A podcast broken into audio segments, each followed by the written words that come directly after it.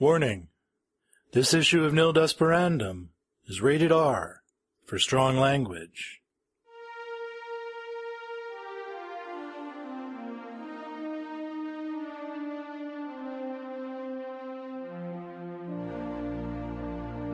Nil Desperandum 29 Fisher Cat by Seth Harwood.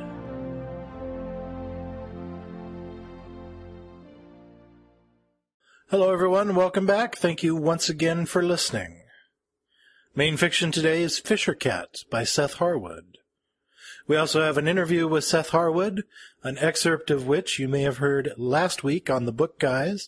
This is the complete interview, full and uncut as it were.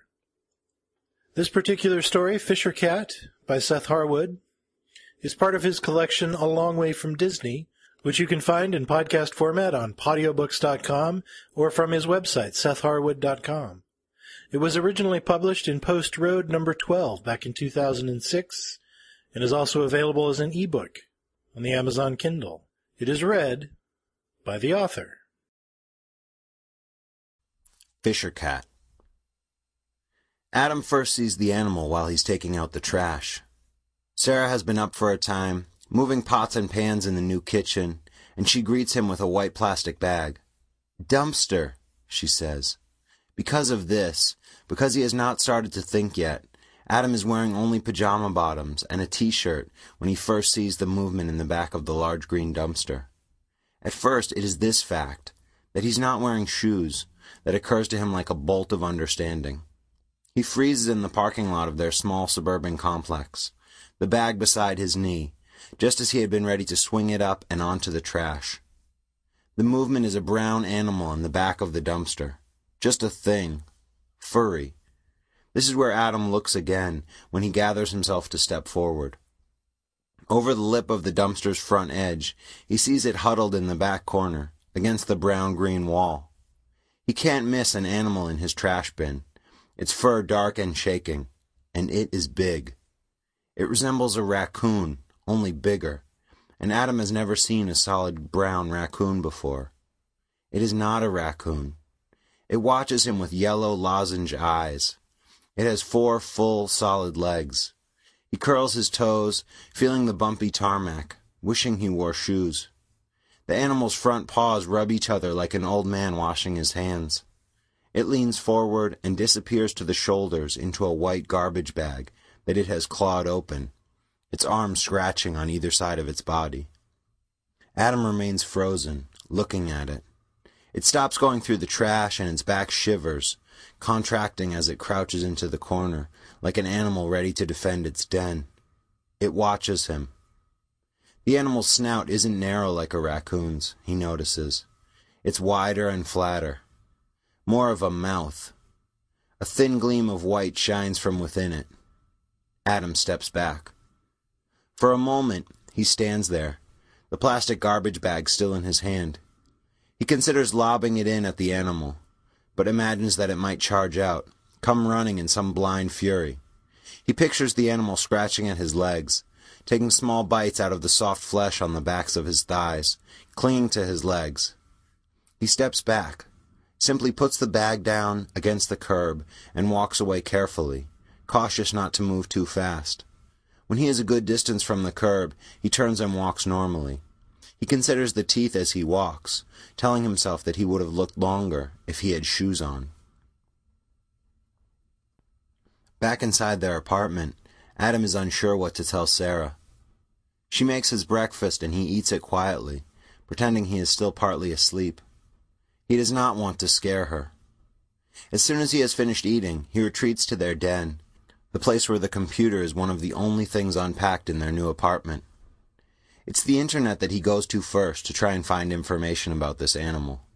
He starts with Google, trying to find a way to search under raccoons and animals, but can't find any good pictures. At first, he can't even find raccoons because he misspells it with only one C. Then he does find websites about raccoons. The first is a guy in Weymouth who has stuffed several raccoons and appears in pictures holding them to his bare, hairy chest. Adam searches through website after website, trying to find his animal, though he's not sure exactly what he's looking for. His searches don't work. He tries dumpster and animal. Finds a lot about rats and raccoons. Nothing brown.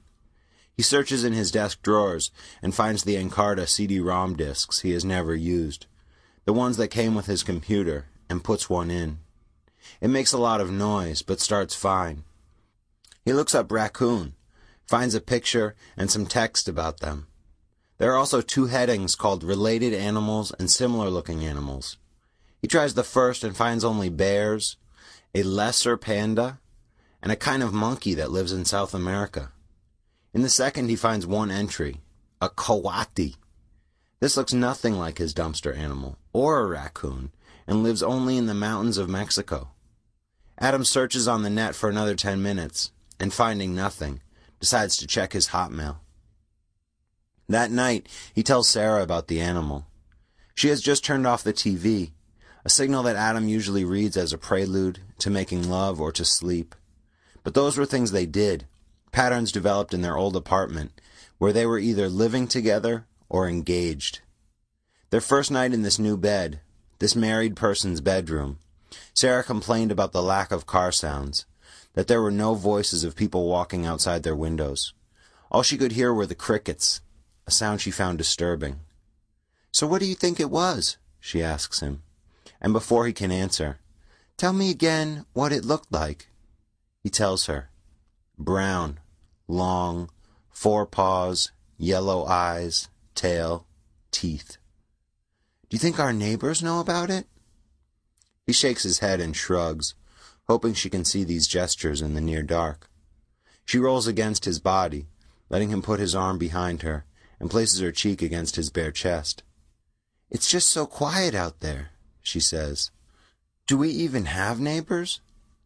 Adam remembers an older man wearing blue polyester pants walking out to his car the previous weekend, and the way he drove away slowly through the parking lot in his Lincoln, almost coming to a full stop at each speed bump. Maybe we can trap it, he says, though he has no idea where this thought came from. The phone rings and Sarah reaches over him to answer it, her left breast brushing his face. He can smell her smell. He closes his eyes and inhales. Dad, it's so good you called, Sarah says into the phone. She slides back to her side of the bed, leaving only the phone cord across Adam's body. After a little small talk, Sarah tells her father about the animal. She puts Adam on the phone and makes him describe it to her father. He whistles at Adam's description and starts laughing. Sounds like a fisher, Adam's father-in-law says. Big and brown, lots of teeth. They've actually got two rows of them, people say. The old man laughs, a sound that's more like the sound of someone who spent time in the woods, the sound of an old hunter, than Adam thinks he'll ever make. It's related to a weasel, but it's bigger. A small wolverine is what it is. Usually people see a fisher cat up New Hampshire or Maine. I suppose you're about up there now, though. Adam hands Sarah the phone, and she hears from her father what he thinks the animal is. Adam can hear both sides of the conversation. Sarah's alarm and her father's assurances, his offers to help. The thought of a wolverine makes Adam think of a rabid animal ready to scratch hell out of anything in its way. He thinks of how easily its hole could be his dumpster, how he could be that thing. He slides his legs out of the bed, over the side, and sits up. He stands and walks into their new bathroom, onto the cold linoleum floor that sends a chill into his feet until he stands on the new soft mat. He had always closed the door when he and Sarah lived together, and now that they're married, he wonders how long that'll keep up. He closes the door now. Adam runs water until it gets warm, then adjusts the temperature until it's right, and rinses his hands. He brings water to his face, bending over the sink, and rubs his palms over his eyes.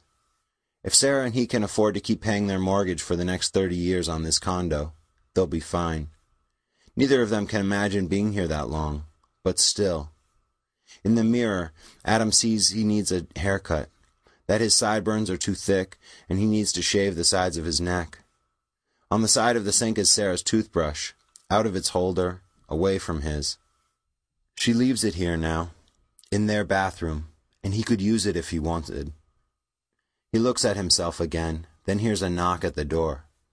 My dad thinks we can trap it, Sarah says. That we should. Adam's eyes are blue, calm. He has never considered his eyes beady or dangerous before now. He is not a trapper, a hunter. He wonders if maybe he can see wrinkles forming beside his temples, if this is how that happens.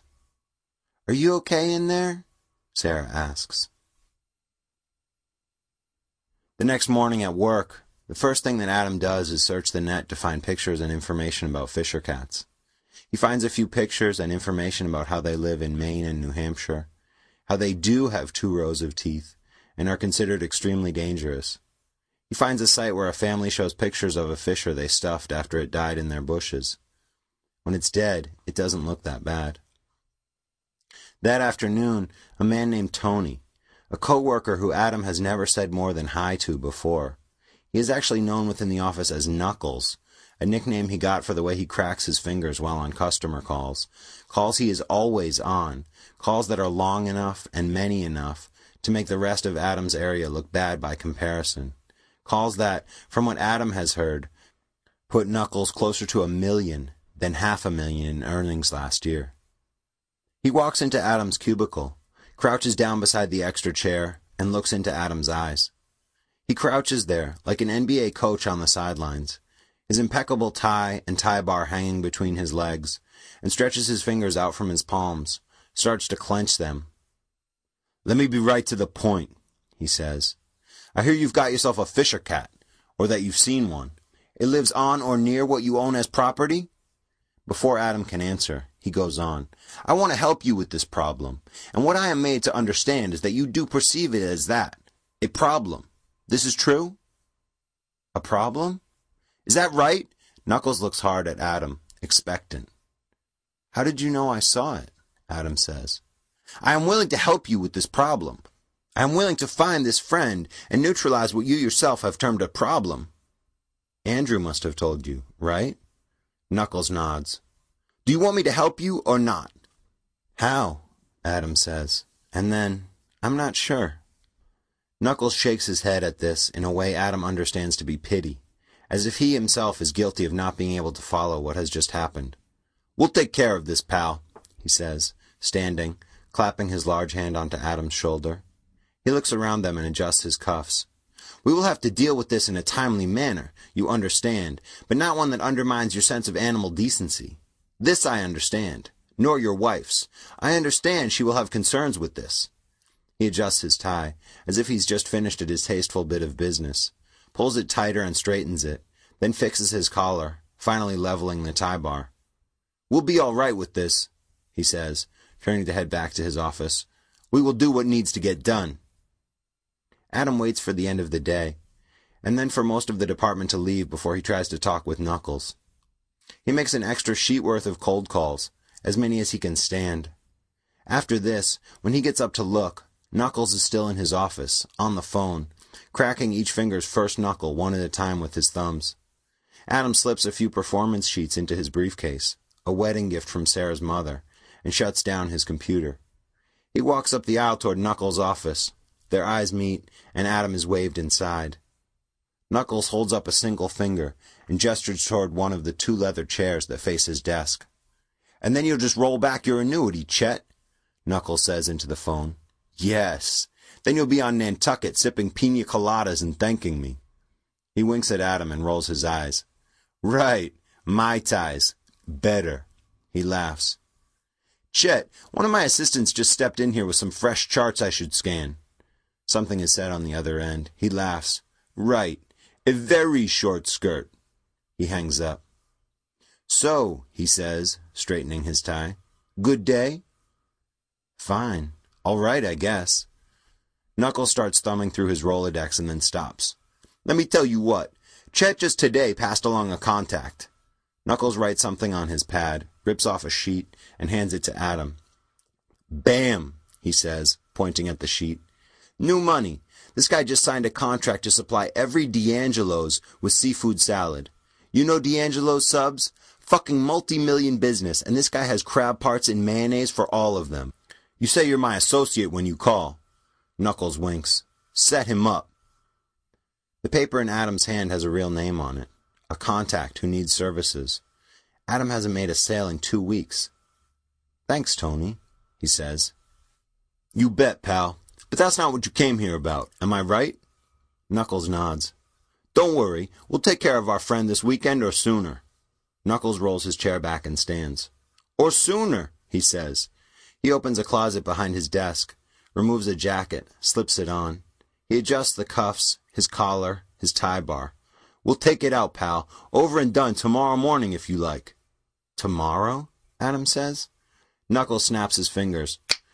I'll come early tomorrow morning. You're up 93, right? By New Hampshire? I'm there 5.30. We'll tackle that bastard, be in by 9. Knuckles snaps his fingers. You're aware of the fact that they're nocturnal. Tomorrow's good, Tony, Adam says. The earlier the better. Knuckles stuffs a few folders into his briefcase and removes a ring of keys from his desk. So 5.30, he says, coming around the desk.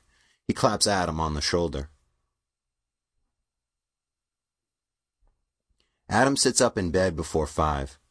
He has been awake since 21 minutes after three. On the other side of their bed, far from Adam, Sarah breathes heavily. He rolls out of bed, chooses a dark gray shirt and a pair of green army pants from his dresser, and takes them into the bathroom. In the mirror, he sees himself, balancing with one hand on the sink, trying to slide into a pair of pants he hasn't worn since college. Here he is, wider around the chest and waist, sucking in mightily to button them closed, seeing himself in a mirror surrounded by small white bulbs, the kind for putting on makeup. He chooses an old pair of boots out of the hall closet, Timberlands, and sits down on the carpet to put them on, lacing them all the way up and tying them tight.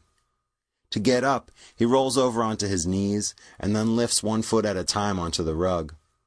It has become harder to start up from the floor in just the past year, it seems.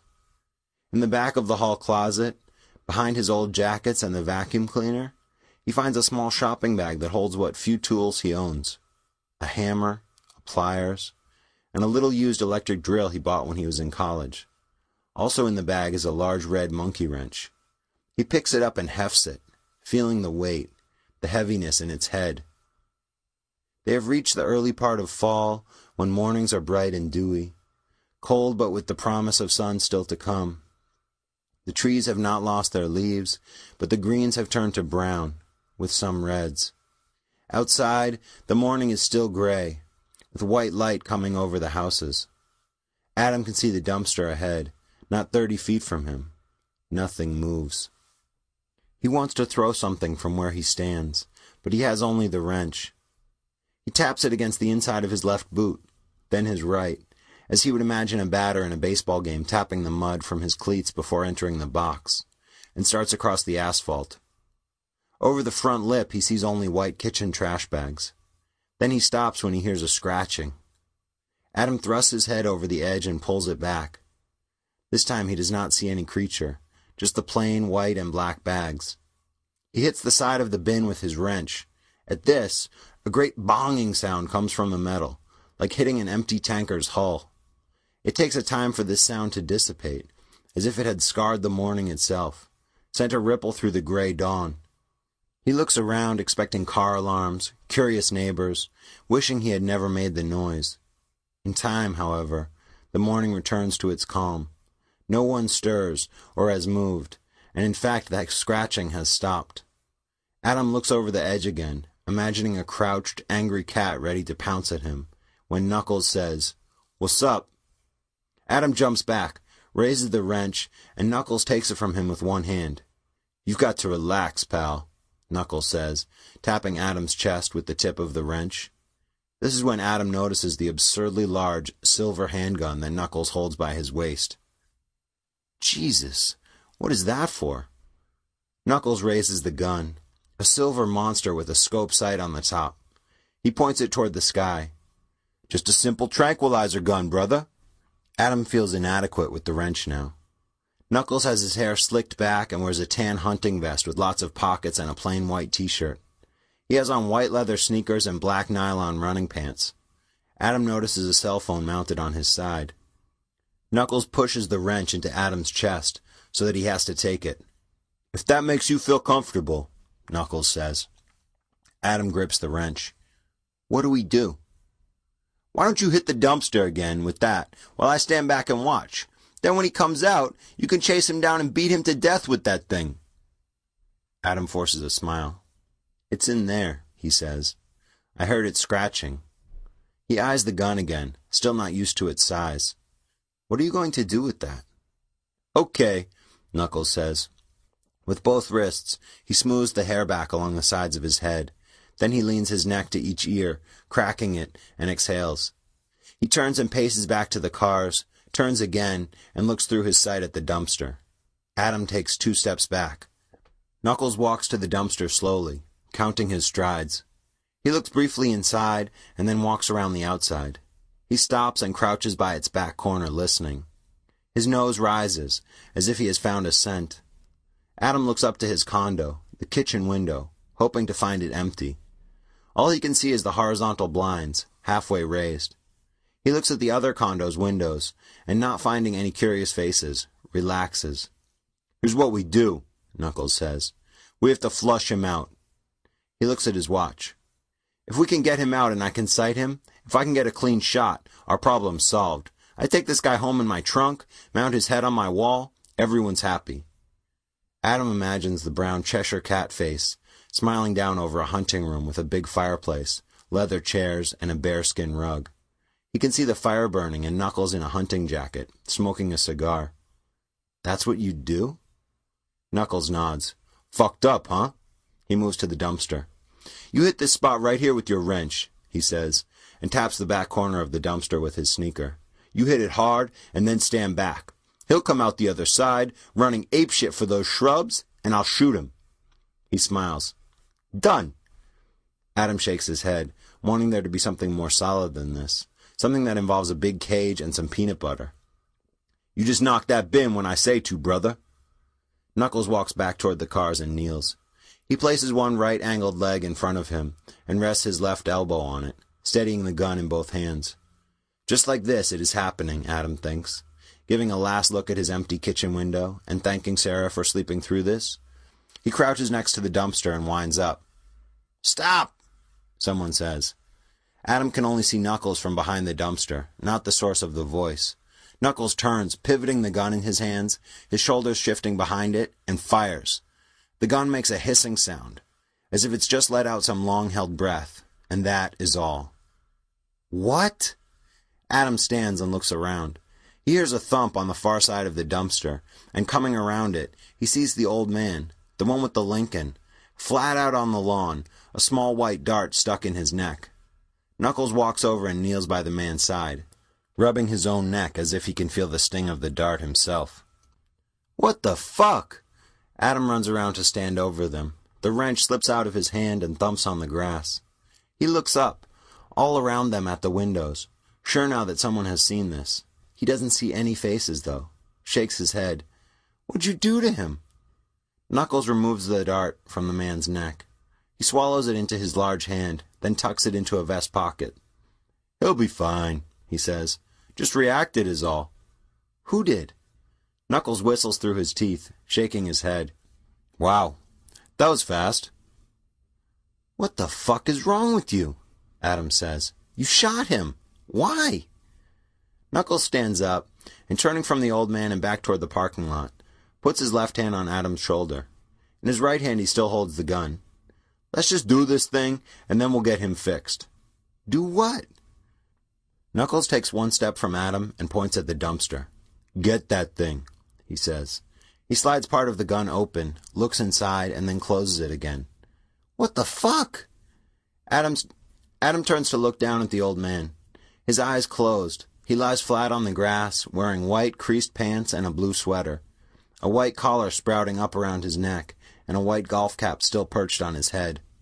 Only the red dot on his neck begins to explain what happened. Let's go, Knuckles says. He walks back to his original position and kneels again. He waves Adam back to the dumpster. Come on. Are you crazy? Adam says. What you just did to this man was wrong. So very, very wrong. How can you not still be thinking about that? Knuckles stands. He'll be fine. He gestures with his empty hand. I shouldn't have done that. Mea culpa. But let's not forget what we're here for. This guy is my neighbor. Okay, Knuckles says. Time to let little boys be little boys. He walks to where Adam stands and raises his hand. Adam flinches and Knuckles laughs. He bends down to pick up the wrench and then springs back into a crouch beside Adam. Fuck me, he says. The old man squints at them, his hat still on his head.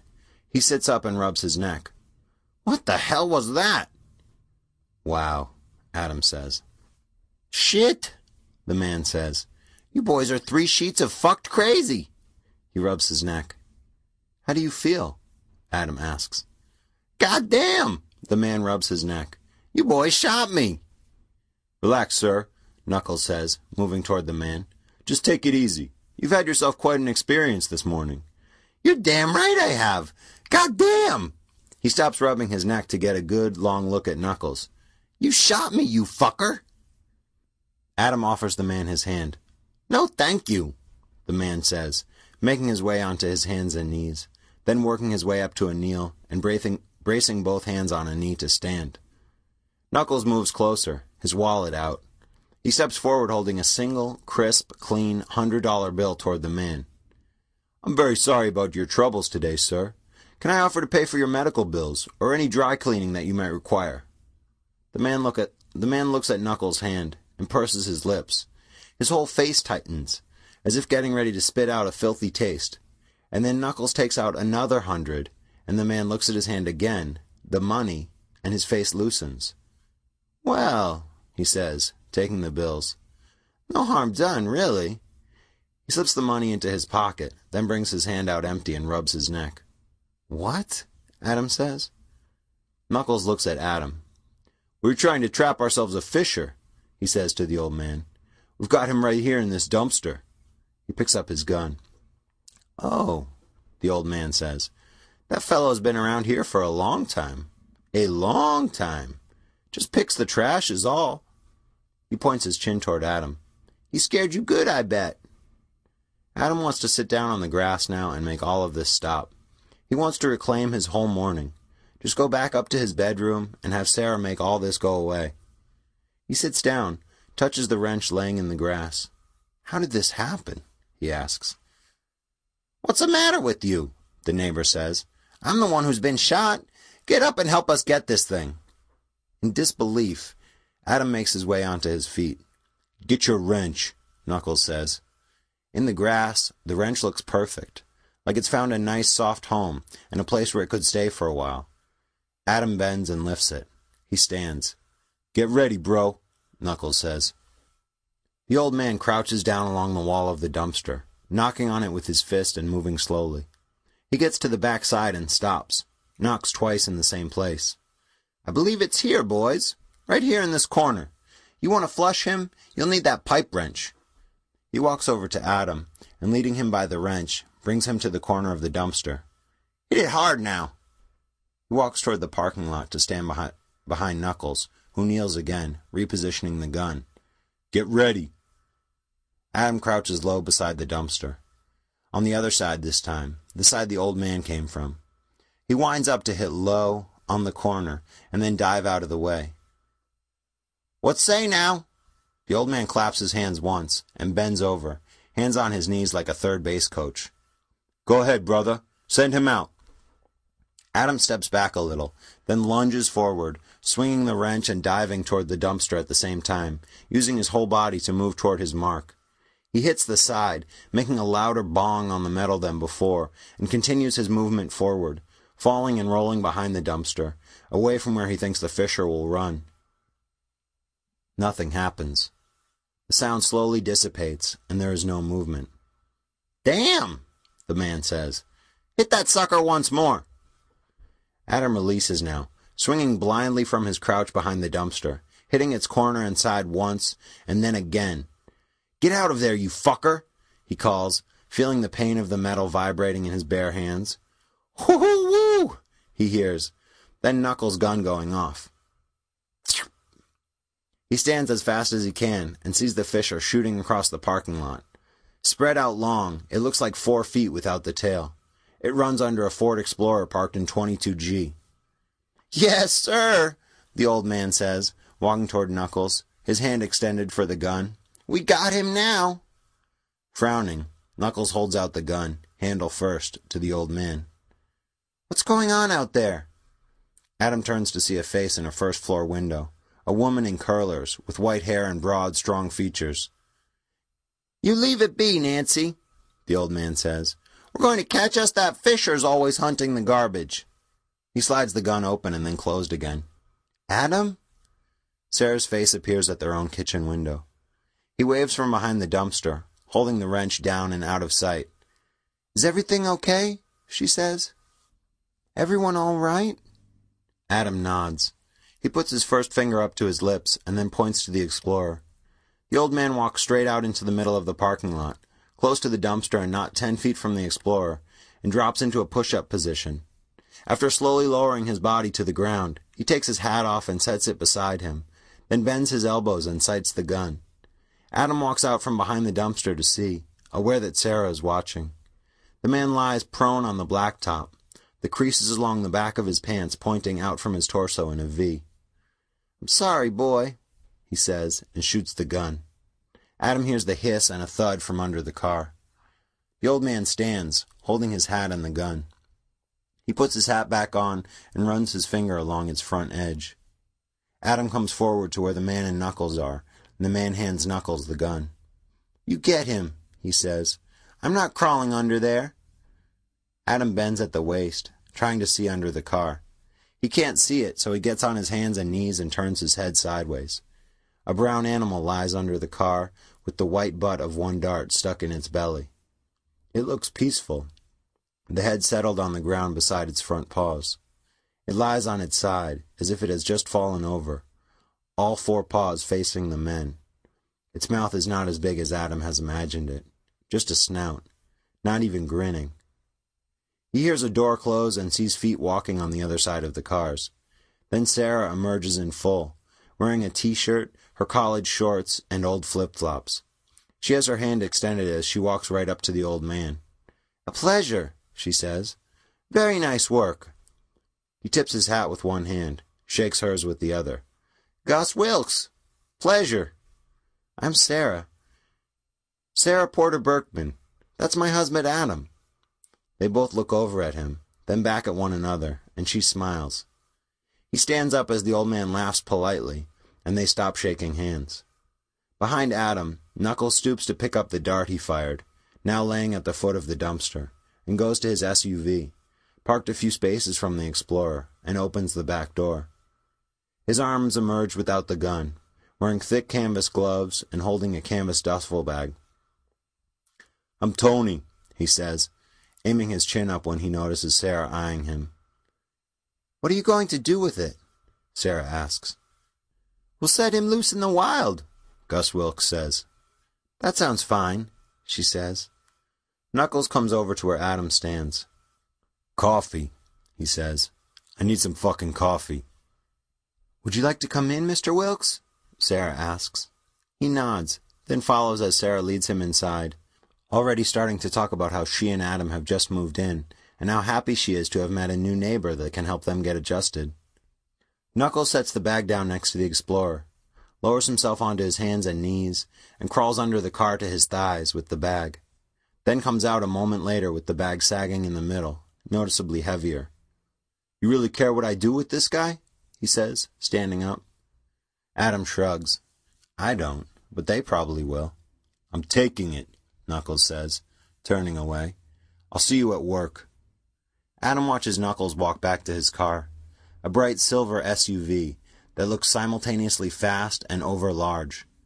He imagines himself setting the Fisher loose in the wild seeing it paw around for garbage and finding nothing in an endless carpet of pine needles. He sees himself shaking the animal out of the bag as it's fighting mad, seeing it fall to the ground and then spring up onto him. He says nothing as Knuckles slams the door to his trunk, points it at him with his index finger, and then makes a trigger with his thumb and snaps it down. He also says nothing as Knuckles gets into his car, closes the door, and backs out. As Knuckles pulls away, Adam notices how his car hardly moves going over the speed bumps, absorbs them like they were nothing at all. He looks around at where he is, at the morning and the fact that the trees still have leaves, that there's grass around his apartment, and he heads inside. Uh, so joining me is uh, Mr. Seth Harwood. Seth is the author of uh, the A Long Way from Disney collection of short stories, as well as the Jack Palms crime novels, uh, along with uh, Young Julius, Young Junius, sorry, uh, and his most recent novel, In Broad Daylight. Seth, thank you for joining me. Thanks for having me on. I'm really happy to be here. Uh, so, first of all, I wanted to talk about uh, Fisher Cat, uh, which we've just recently heard here on Nil Desperandum. Now, this is a story that you included in your collection, uh, A Long Way from Disney, which is substantially different from the rest of the fiction that you write. Um, yeah, I guess so. Yeah, I mean, so the short stories are more literary, I suppose you would say, and now I have started into more of a crime genre for sure. Definitely crime now. So, did you start out with the crime and just kind of fill in with the the Disney collection, or was that kind of your first work, and then you decided to start writing crime fiction? How did that work? Uh, more the second one. Um, I went. To, I was really in love with the short story as a form, and I think I sort of cut my teeth as a writer, learning how to write short stories. You know, I always really loved the work of guys like Raymond Carver, Richard Ford, and Denis Johnson, Junot Diaz too. Um, and so I was writing short stories, uh, basically up through graduate school. Um, I went to the Iowa Writers Workshop, and I was writing exclusively short stories there which is kind of an anomaly. A lot of people were writing novels looking toward the business side. And then when I tried to publish a collection of stories, um, sort of all the agents and folks that I spoke to wanted a novel from me. So I spent a few years trying to write a literary novel and then realized that the novel that I wanted to write was really a crime novel. yeah, I mean, I've always been a fan of, you know, shows like The Sopranos and The Wire and Dexter and played video games when I was growing up and you know all kinds of stuff and so um, it just felt like that was more of a natural fit for me in the novel form and basically once I started writing crime novels that's pretty much all I've been writing so with the story of the Fisher Cat is uh, I having just recently re-listened to it of course I kind of got a different perspective on it because at least with some of the characterization, there is kind of a crime drama feel to it. Yeah. You know, I, I can certainly see you know some of those characters, especially the uh, uh, the coworker. Knuckles. yes, Knuckles. you know, I, I can easily see him showing up, you know, as just you know some low level punk in uh, you know in, in a Jack Palms novel. Yeah, I think that's a good point. I mean, I haven't really thought about it, but looking back and thinking about the story now, maybe that is sort of a precursor, or an intermediary to kind of getting into the crime stuff. I remember when I was writing it, um, you know, I had worked in environments like that and, and lived in areas like that, sort of on the border between New Hampshire and Massachusetts. And um, I was fascinated by this animal, the Fisher cat, and so I wanted to write him into a story. But I remember writing it and introducing the part where Knuckles had a gun. And I remember the day that I was writing where Knuckles winds up shooting the old man with the dart. Right. And I, you know, that just happened onto the page. I didn't have an outline. I didn't know where I was going. And Knuckles, you know, the old man pops out. Knuckles shoots him. And I remember just writing it and thinking like, this is crazy. I'll definitely go back and erase this later. And then, you know, ultimately as I sort of realized what was happening on the page, I realized that it was really exciting that that had happened, and I liked it, and and I wanted to keep it. Well, and there's and there's some definite comedy in there too. As the as Knuckles is just trying to blow it off, and know, it's no big deal. Here's some money, and then the old Here's man pops up, and hey, let's go get it. Let's go. No problem. Yeah, yeah, no, I love that because you know it's got the comedy, and, and I think also that was probably the first time that I ever had anybody shoot anybody else in one of my stories, and um, yeah, it definitely surprised me at first, and then as I got some distance from it, I realized I really liked it. Great, great. So with this particular story, it it fits. I mean, even in in spite of that, or maybe because of that, it fits very well into uh, your collection, A Long Way from Disney, which I, I guess my question is how autobiographical autobiographical is that collection? Because yeah. there is a a definite, you know, kind of reality, realistic feeling in there that this has actually happened. You know, all these things have happened along the way to someone at some point. Is this are these your stories? Or are they someone else's stories, or you know, are they just fully formed out of uh, out of your imagination? Yeah, um, you know, it's a mix of all of those things. They're definitely not whole cloth fiction, uh, but they're not all things that happen to me. You know, it's a mix of things that happen to me, things that happen to other people. Um, characters that I know and characters that I've sort of invented out of multiple people that I've come across. Um, yeah, I mean, as with a lot of things, it's definitely a mix of, of all the possibilities. Some of those things happened to me, and I definitely sort of, in writing this, spent a lot of time thinking about my parent, my own parents' divorce, and, and what happened, you know, with that, and maybe I processed some of these childhood demons by writing it. Um, but yeah, I mean, there's parts that do resemble pieces of my life and my family, and parts that definitely don't. And then you know, hindsight is always in memory, not necessarily 2020. I mean, I'll I'll have a thing that happened in one of my stories where I know it's fiction, and someone from my family will read it and say, "Well." I can't believe that that really happened, or, or yeah, I remember that happening like that, or vice versa, where they say, you know, this is this really didn't happen, and I know that it did. Hmm, interesting. Yeah. So, okay, so the the uh, the hard hitting question then: ha- Have you ever gone hunting for a Fisher cat? Is that uh, no, okay. no? That is part of all fiction.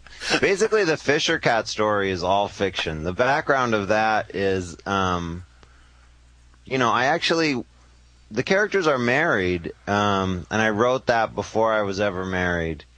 Um, I wrote that before I was ever living with someone in a situation like that. The place where they're living is kind of modeled off of a condo that I lived in and, and that my grandma, that I sort of inherited and lived in for a while after my grandmother moved out of it, which was sort of upstate New York a little bit.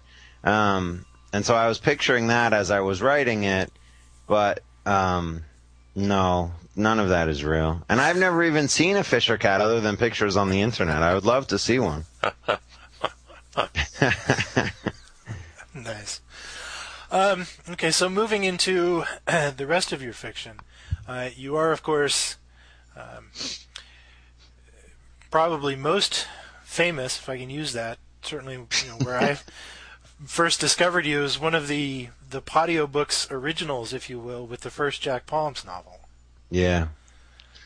Yeah, I mean that was exciting and continues to be exciting. I've just recently released on my site. You know, it's been a long time coming, but I've just released um, the print version of the second and third Jack Palms novels, um, and those are both out as ebooks now. And I'm I'm in the process of basically putting the print version on sale, which I did a kick I did a Kickstarter campaign earlier in the year to sell some copies of it, and now I'm in the process of putting that on sale on my site. So, you know, by the time this gets up, with any luck, I'll have copies of This Is Life for sale on my site in print, which which I think came out really well. And you're self-publishing then? Yeah, this round is the first time that I'm self-publishing. I've always gone with publishers before, big and small, and had my share of problems. And finally, I decided to just see what I could do myself. I'm going to have to ask you about those in a, in a minute. Um, let, let, me ask you first what what was it that drove you to podcast uh, Jack Wakes Up and to give it away for free in that in that audio format rather than you know just leaving it with a traditional publisher and saying that's good enough? Well, I was really having trouble finding an agent and getting it out there, and I was re- I was getting frustrated with the process of just packing envelopes with manuscripts and, and cover letters and um, you know, I had done a ton of that with short stories, sending them out to literary journals, and I had had success. I had gotten probably about 12 out of the 15 stories in my collection published in literary journals. And, you know, everything I had always heard was that once you could do something like that, agents would be interested in you. So I was having a hard time getting agents. It was a really frustrating process. And I realized I just wanted to get the book out there in a way that people could engage with it and interact with it. Um, read. I didn't even really think of listening until I found out about podcasting. And from there, you know, I had I had been a big fan of listening to books on CD that I would get from the library uh, in my car commute. And so when I found out that I could do this myself and that people were looking for these books to listen to, I really jumped at the opportunity to get the book out there on the web so in a way that people could could start to listen to it. Part of it was because I really wanted to find a way to build a platform and get the book out, and part of it was a way to sort of give myself a way to start writing something new. I felt like if I if Jack Wakes Up was getting rejected by agents, it meant that there was a problem with the book, and I couldn't keep editing it anymore. I was sort of I just just was ready to be done with it, and so I wanted a way to get it out there and sort of get it off my chest so that I could start working on something new. And, you know, podcasting wound up being a great way to do that because I started interacting with the fans. They were excited about it. They responded really well to the book. And then, you know, that got me writing the next Jack Palms book. So, was your was, was podcasting it then instrumental in some ways in you being able to eventually publish it? To be able to oh, point definitely. and say, you know, here, look, there's a there's a legion of fans out here, you know, who would love to buy this book. You know, it, it's found money. All you have to do is put it on paper, and you know, the money will start Yeah, it was- in. It was funny. I said that. I basically that became my cover letter to agents, and none of them responded. And then, you know, there was a small publisher, Breakneck Books, that was run by a guy, Jeremy Robinson, who really knew what we were doing in the podcast world. He was friends with Sigler, and he had seen what we were capable of, so he wanted to bring it out. And in 2008, Breakneck Books brought out Jake, Jack Wakes Up. On the first day it came out, we hit number 45 on Amazon in in books. Was above James Patterson, and basically when that happened, that's when agents started to believe what I had been telling them. And the next morning, I had an agent basically emailing me for that found money that you just mentioned. hey, you know, I haven't responded to your emails or read this book that I requested to see in full, but you did something good. Can I get on track with you now? and, and the funny thing was that I had I had told him exactly what I was going to do in an email a few months before that, and he had never even read the email. Nice. Nice. So basically, that was my introduction to my first agent, uh, and it wound up being sort of a similar ride. I'm, I now have a second agent who I who I'm a lot more comfortable with. But yeah, I mean, basically, that guy was able to sell the book to Random House based on what I had done, and then we turned it around. It came out a year later, and you know things went from there. Excellent. So you've been doing this for quite a few years now, with all the Jack Palms novels, uh, and then Young Junius, and then uh, most recently uh, your first uh, Jess Harding novel, In Broad Daylight. Um, Yeah. Have have things changed? Is it getting easier to get these works into a traditional publisher, or are, are they still as reticent as they were five years ago, four or five years ago? Well, yeah. I mean, I I don't. Probably ten years ago or fifteen years ago, publishers were giving first book authors like a two book deal or maybe even a three book deal off the bat to see what they could do with a couple of books. And now, and when Jack Wakes Up came out, it was much more like here's a one book deal. See what you can do with that. This is your shot. And we have really high expectations. Um, so yeah, publishing is pretty is still really hard to get into. You know, I've made a lot of connections this way, and I've been able to find agents and publishers. The publisher who brought out Young Junius was really excited to work with me because of all that I had done, and so I really wanted to do that project with an independent to try that out.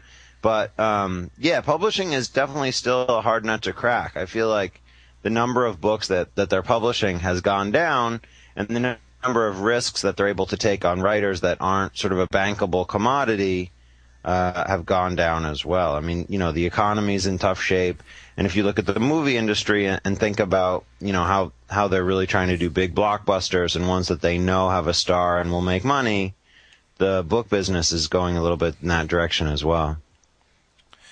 Now, you had mentioned earlier that uh, with This Is Life coming out, uh, that you're actually self-publishing this one.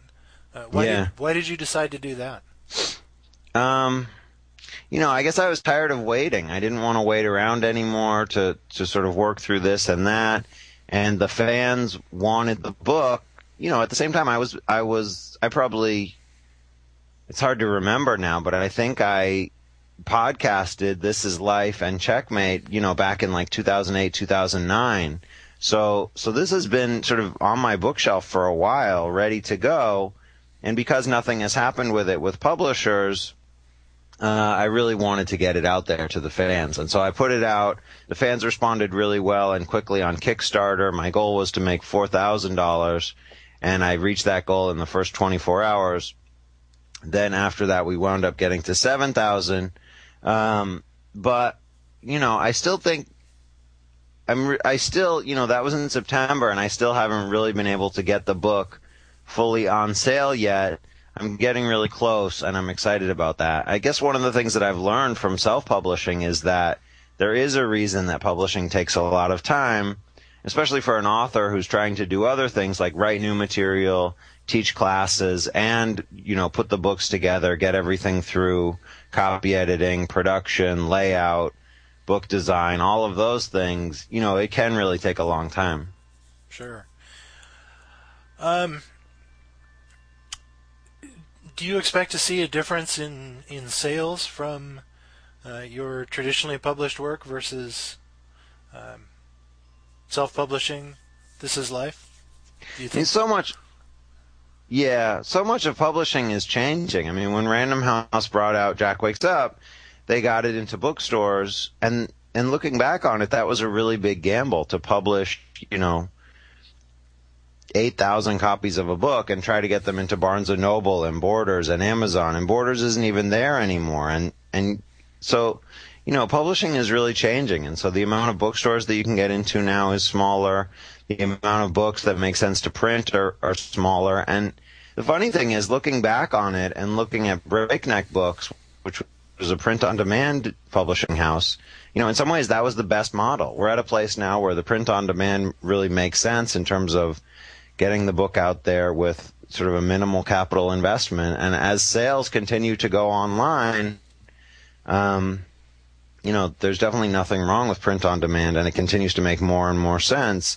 In addition to that, you've got the ebook markets now, where as an author, I can make as much on a 299 on an ebook that I sell for 299 as I was making on the Breakneck Books version of Jack Wakes Up that came out for 14.99. So to ask my fans to buy something online, you know, it's a lot easier to ask them to buy something that's 2.99 than 15 bucks, and if I can get the same money either way, the ebook revolution is really helpful to me as a as a self-publisher. Great, great. Um, change directions a little bit with your your latest work uh, is uh, in broad daylight. Uh, the, what I assume is the first of uh, what will be more than one uh, Jess Harding novel. Definitely. Yeah, I'm I'm a little curious about something because when when I started um, listening to In Broad Daylight, when you started publishing, when you started podcasting it, uh, I was a little nervous going into it because I thought, you know, okay, you know, Seth Harwood, great crime writer, love his fiction, no problem. Everything he's done before, everything he's done up to this point is great, but okay, wait a second. Now he's now he's going to Alaska and he's coming out with a female lead and it just seemed like there were just so many minefields with both of those things you know so many stereotypes and so many um, problems that you know could have arisen that you know you you managed to avoid. Did, did you? Quite frankly. I was certainly uh, you know very uh, very pleased to to see that. You know it you know she didn't you know she didn't come across as a you know kind of the stereotypical junior agent that I was going to expect. And um, you know you certainly your realization of you know the the first half of the book in Alaska you know came across as um, you know someone who has spent a know a fair amount of time there you know how did you how did you find writing both of those things? Was it was it as much of a stretch as it seems like it would have been? Um, you know, it's sort of the same thing with Young Junius, which predominantly has African American characters. I mean, you know, I could have really botched that one, and from what people have said, I didn't. You know, I think if you respect your characters and you really sort of try to get into their heads, it's not necessarily as dangerous as one might think.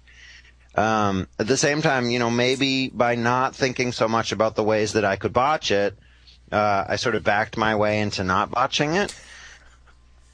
You know, but um, I can tell you that I went to Alaska um, last summer and totally fell in love with it. You know, most of the places that wind up being in the book are places that I visited while I was up there. And I fell in love with it. I really paid attention to the details that I was seeing as I was traveling there and mostly worked those into the book. Um, and you know, in terms of Jess Harding, I guess for a while I wanted to write a female character. Jane Gannon found her way into the Jack Palm stuff, and maybe she is even a little more stereotypical than Jess Harding, but um, you know, I have a sister who I'm pretty close with, and so I think in some ways Jess Harding owes a lot to my relationship with her for you know, Jessica my sister is actually named Jessica, so that is kind of a tip off right there for sure. Uh, but um, you know, she's nothing like Jess Harding, and she's far from being an FBI agent. But you know, I guess you just do the best that you can to try to give your characters real life on the page, and and not to make them three, not to make them two dimensional, but to give them real voices and personalities. Well, I'd say so far you've managed to do that very well. So, what's Thanks. what can we look forward to next? Obviously, you uh, have uh, yeah. Uh, this is life coming out soon. We hope. What's what's on the heels? Yeah, this is life is coming out. I'm looking to bring out in broad daylight as an ebook and um, as a print book. Uh, m- just recently, I've rewritten the ending of Triad Deathmatch, uh, which was a Jack Palm story that takes place in the in San Francisco. Um, I had podcasted that a while ago and never really liked the ending that much, so I rewrote it in preparation of bringing that out in print, which should happen in the next couple of months. And um, you know, the next thing that I podcast is either going to be an old story that takes place in Boston with the help of some other listeners who are helping me record that, or the next Jack Palms book, which will be Jack Takes Off, which is Jack in the road trip that he takes with the checks after Jack Wakes Up wraps up. So in between Jack Wakes Up and Jack Palms 2, there's a road trip that a lot of the listeners have been asking to find out what happens on. And I've started writing that, but I'm also working on a number of other projects involving Jack Palms and Jess Harding. So right now there's a lot cooking and great things will be happening soon at SethHarwood.com. Excellent. Um, are we ever going to see uh, Jack Palms and Jess Harding meet up? Is there going to be a team up book at some point? I don't know. That's a good question. I definitely don't know the answer to that now. You know, Jess Harding winds up being an FBI agent in San Francisco, so that you know certainly makes sense that she could come across Jack Palms. The other question that people have been asking is whether Jack Palms is whether Jess Harding knows Jane Gannon because sure. ultimately they would both be FBI agents in San Francisco. So I don't know yet whether these two worlds will collide or even coexist, but uh, I think it's a good question and something I'll definitely have to think about. I would bet, if I had to bet, I would say that it's going to happen eventually. Excellent. Well, we'll definitely look forward to that. Um, keep uh, following along at SethHarwood.com and uh, look forward to what you have in store for us next. Great. Thanks a lot. Yeah, there's going to be more good stuff on the way. Great. Well, thank you very much for joining me, Seth. I appreciate you taking the time. Thanks for having me on. Nil Desperandum is released under a Creative Commons Attribution Non Commercial No Derivatives license. Editor and publisher is Jim Phillips. We are 100% listener supported.